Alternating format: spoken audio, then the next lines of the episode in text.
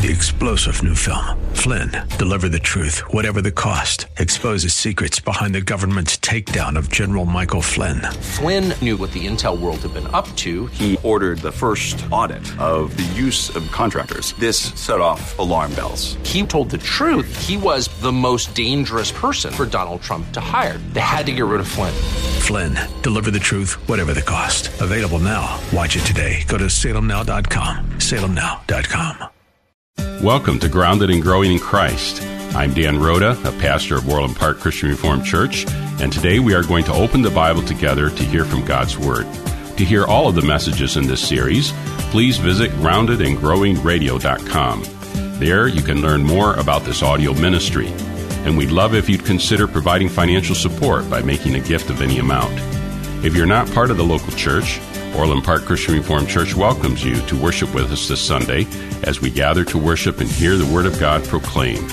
You can learn more about our church at groundedandgrowingradio.com. Would you turn with me in your Bibles to Revelation chapter 3? We're taking a look at the church in Philadelphia. Man, as you take a look at this, you might notice that this church is sort of the mirror opposite of the church in Sardis. It's the exact opposite of the congregation in Sardis. It shows us the strength of weakness. And that's one of the things that I hope that you'll notice as we take a look at this section of Scripture, Revelation chapter 3, starting at verse 7, reading through verse 13.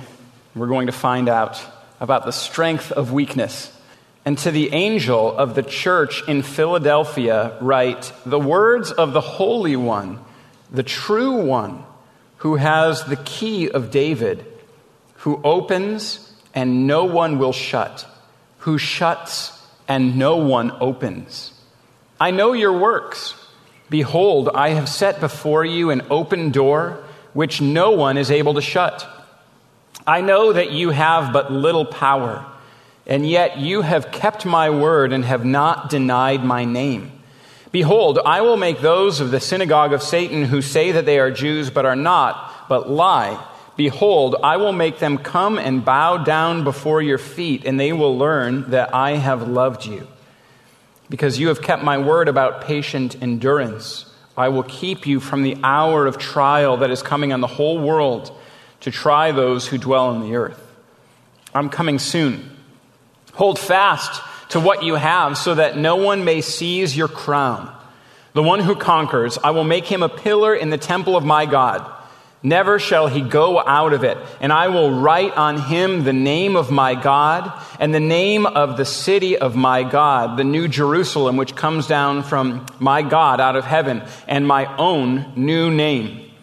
He who has an ear, let him hear what the Spirit says to the churches.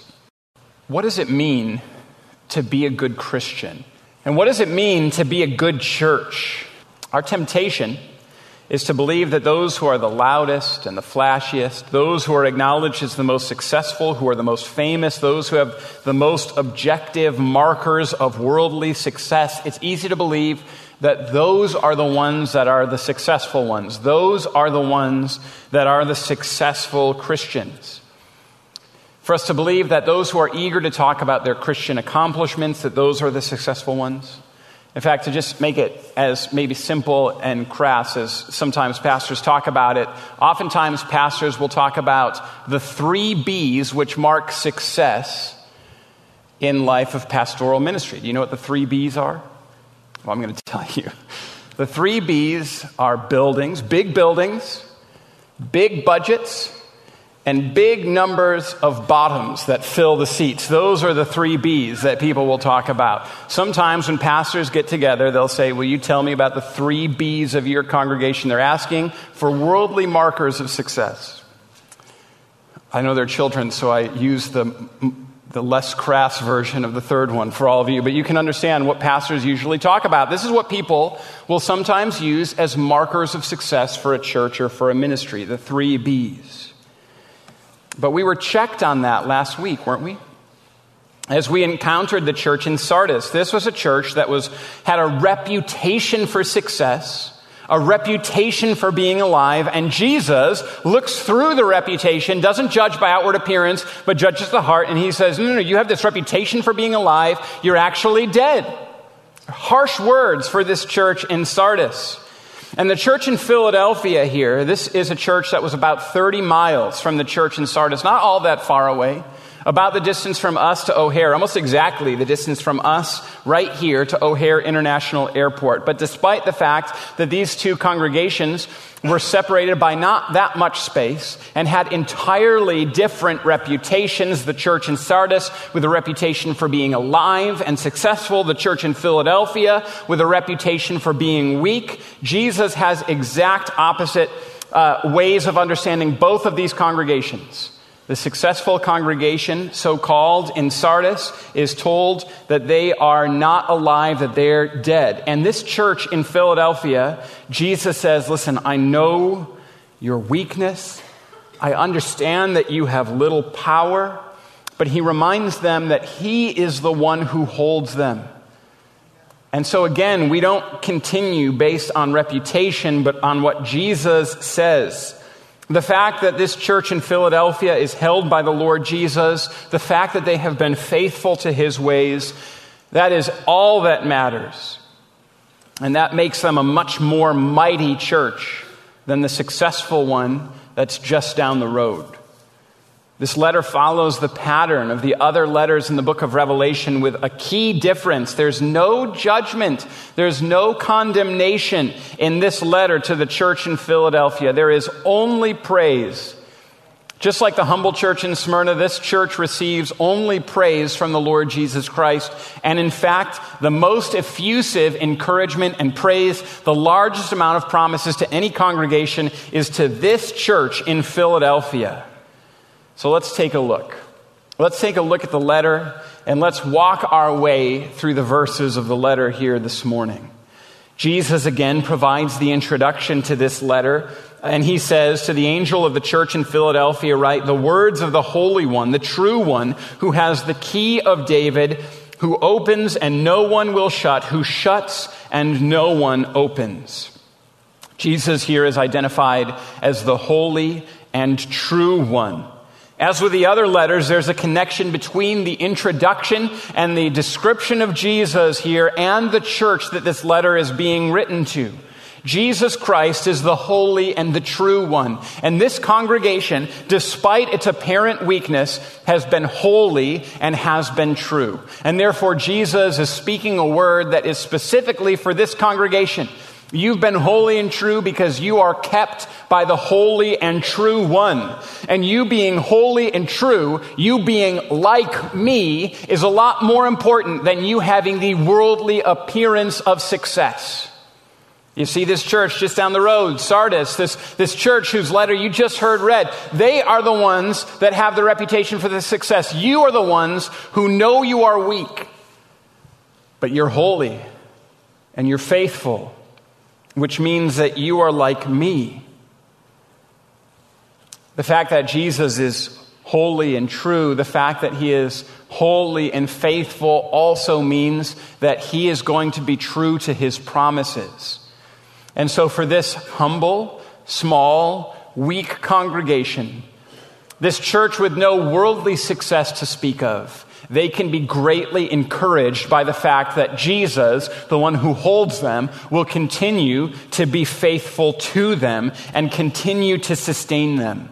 And so this is an encouraging introduction at the very beginning, and then it continues with encouraging words spoken about the church. Verse 8 continues I know your works. Behold, I have set before you an open door which no one is able to shut. I know that you have but little power, and yet you have kept my word and have not denied my name. This is a church that was under fire, just like the congregations in every other part of, of this part of the world that had received a letter. This is a church that was facing opposition. It seems as that we continue to read that this is a church that, uh, just like Smyrna was receiving opposition from the Jewish synagogue in the area, this was a city that was well known for having a large Jewish population. And just like with the church in Smyrna, at first, when the church came onto the scene, they received protection from the Roman Empire because because they were seen as a part of Judaism. But those places where the Jews were like, no, no, no, they're not a part of us. They're not a part of us. They're different from us. They're distinct, of us. They're distinct from us. When those, when those Jews would remove the sort of protection, the church would start experiencing opposition from the Roman Empire because Christianity was not a legal faith or religion. And so this seems to have happened here. They're receiving opposition from the powerful ruling Roman authorities as well as the Jewish synagogue that is in their midst. And despite the opposition that they are facing and experiencing, this is a church that will not deny Christ Jesus, that has kept his word, that has followed his ways, and they have not denied his name. And so, because this church is characterized by their faithful commitment to Jesus and to his ways, Jesus has a beautiful promise for all of them. And he has no words of condemnation for them at all. And this is a really beautiful promise. I know that you have but little power. And So behold, I set before you an open door which no one is able to shut. What does that mean? What Jesus is saying is this is that for this faithful church and for all of the members therein who are a part of this faithful congregation, they will be able to enter into the heavenly kingdom and dwell forever and ever with their God. Jesus shows here that he is the one that has the keys of life and death, that he and he only is able to open the way to everlasting life. And for this faithful congregation that has refused to deny the name of the Lord Jesus Christ, he says that door is open before you. And there is not a soul or a power in the universe that can shut it, since I have opened it for you. Today's message on Grounded and Growing in Christ will continue in just a moment. To learn more about Orland Park Christian Reformed Church, to listen to other messages from our audio ministry, or to make a financial gift of any amount, please visit groundedandgrowingradio.com. That's groundedandgrowingradio.com. This audio ministry is made possible by gifts from listeners like yourself, and we greatly appreciate all those of you who continue to make it possible to share this work with listeners across Chicagoland. Now let's return to today's message. The letter continues on Behold, I will make those of the synagogue of Satan who say that they are Jews and are not, but lie. Behold, I will make them come down, uh, come and bow down before your feet, and they will learn that I have loved you. This section of Scripture is a startling reversal of some things that we see in the Old Testament. Most specifically, in Isaiah chapter 60, verse 14, the Lord predicts that the Gentile nations would come and bow before Israel. This is what Isaiah chapter 60, verse 14 says. It says, The children of your oppressors will come bowing down before you. All who despise you will bow down at your feet and will call you the city of the Lord, Zion of the Holy One of Israel. This prophecy that is given in Isaiah chapter 60, verse 14, is fulfilled in a shocking way because the church of the Lord Jesus Christ is now the new Israel. This is a stark reversal, and it reminds us that with the coming of the Lord Jesus Christ, one must not be of a particular ethnic identity or cultural heritage to be saved and to be a part of the family of God. What Jesus is saying here is that those that have clung to the traditions of the elders and have not trusted in the Lord Jesus Christ, they are going to be a part of the nations, the Gentiles, the others that are going to come and, and, bow down before the church. The combination of Jews and Gentiles and those of all people and tongues and tribes and nations. This is the new Israel. And those that oppose the church, whoever they may be, they will come and bow down before the church and give glory to the Lord Jesus Christ. Man, that's a striking reversal. And it continues the promise of goodness that comes to this church in Philadelphia.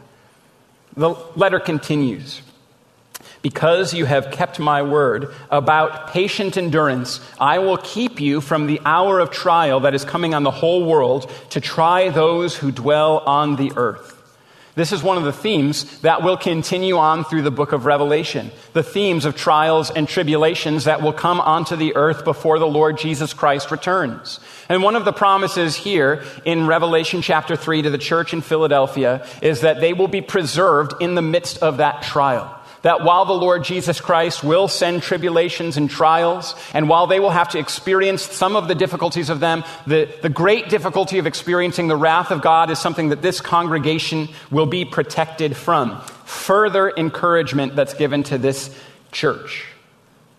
And then he says this in verses 11 and 12 I'm coming soon. Hold fast to what you have, so that no one may seize your crown.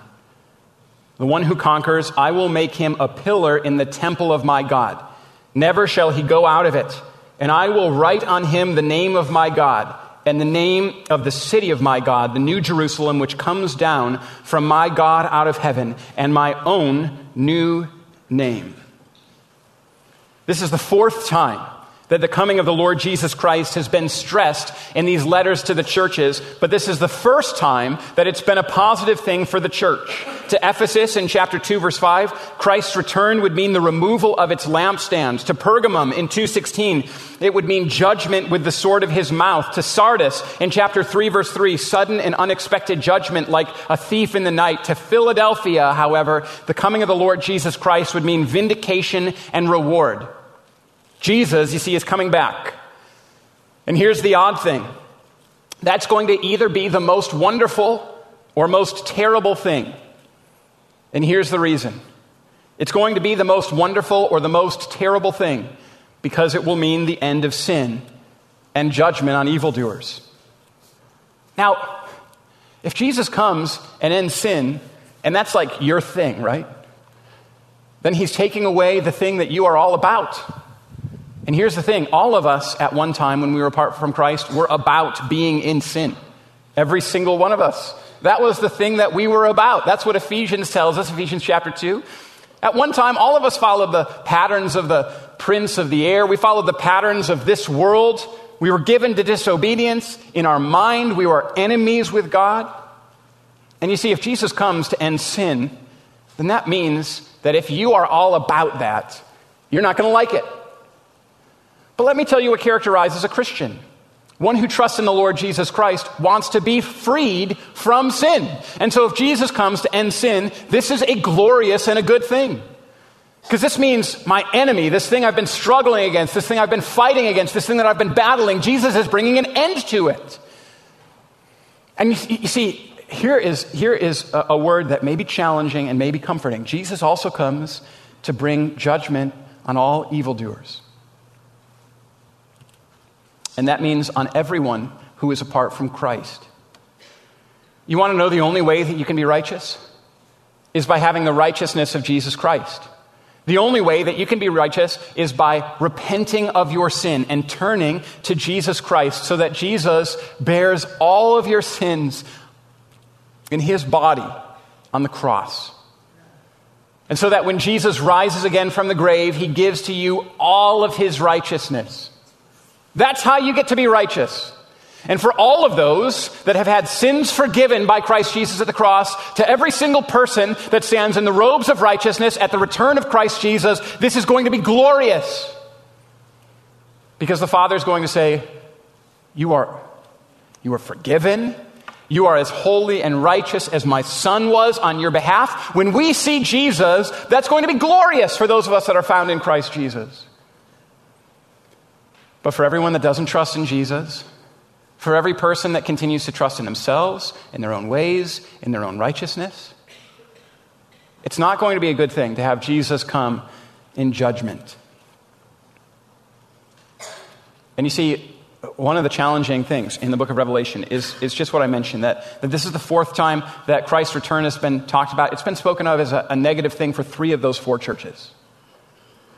And what that means is that is that just by being present in a church congregation or membership does not necessarily mean that one is trusting in the Lord Jesus Christ. You can be a part of a church and still be trusting in your own righteousness and not trust in the Lord Jesus Christ. And for all of those that, that you know, are not keeping Christ's ways or are entrusting in themselves, and, and it's not going to be a good thing when Christ returns.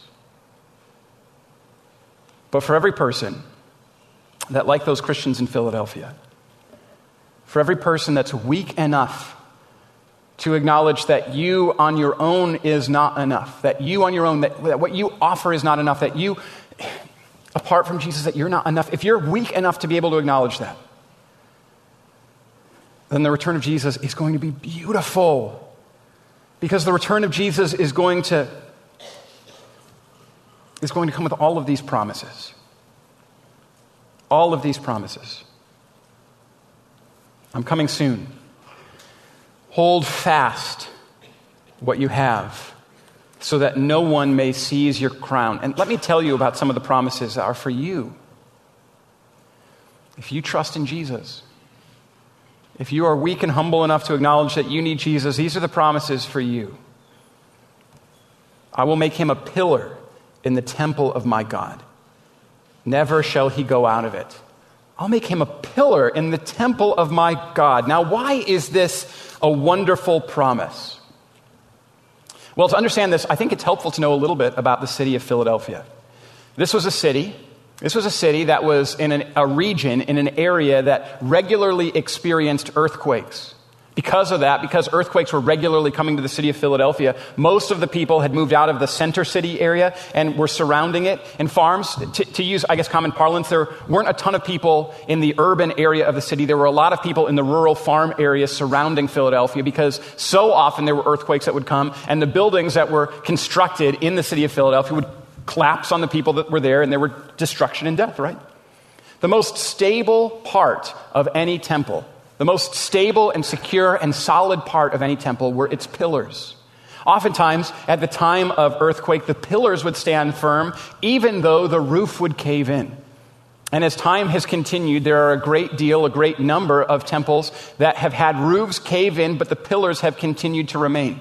Let me just draw your attention to a few of them so that you can understand the stability of some, uh, of some of the temples. The first one is the Parthenon. It's located on the top of the Acropolis. It's dedicated to Athena. It was built in the 5th century BC. Do you notice what, what's gone in that picture? The roof. You notice what's still there? The pillars. Why? Because they're the most stable part of any constructed building. And in this time, they were the most stable, solid part of any constructed temple. Let me give you a second picture. This is a temple to Hera that is located in southern Italy, and it, it contains two temples that were dedicated to Hera, the goddess of marriage and childbirth. You know what's gone on both of those temples? The roof. You know what's still there on both of them? The pillars because the pillars are the most solid and stable part of any construction. And here's a third picture, the one that experienced probably the most earthquakes. This is the Temple of Poseidon that's situated on the, on the tip of Attica Peninsula. It's surrounded by the sea. You see what's gone? Almost everything.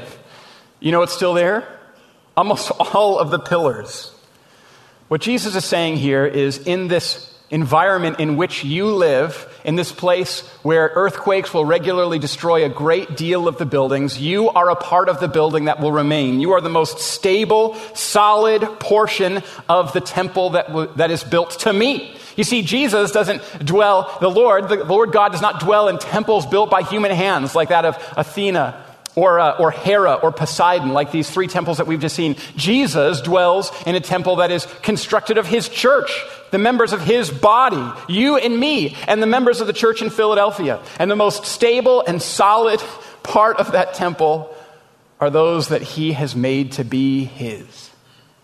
You, you, church, you that seem so weak you that dwell in the midst of earthquakes that are regularly toppling the majority of buildings, you are going to be a part of that stable, solid portion of a structure that remains.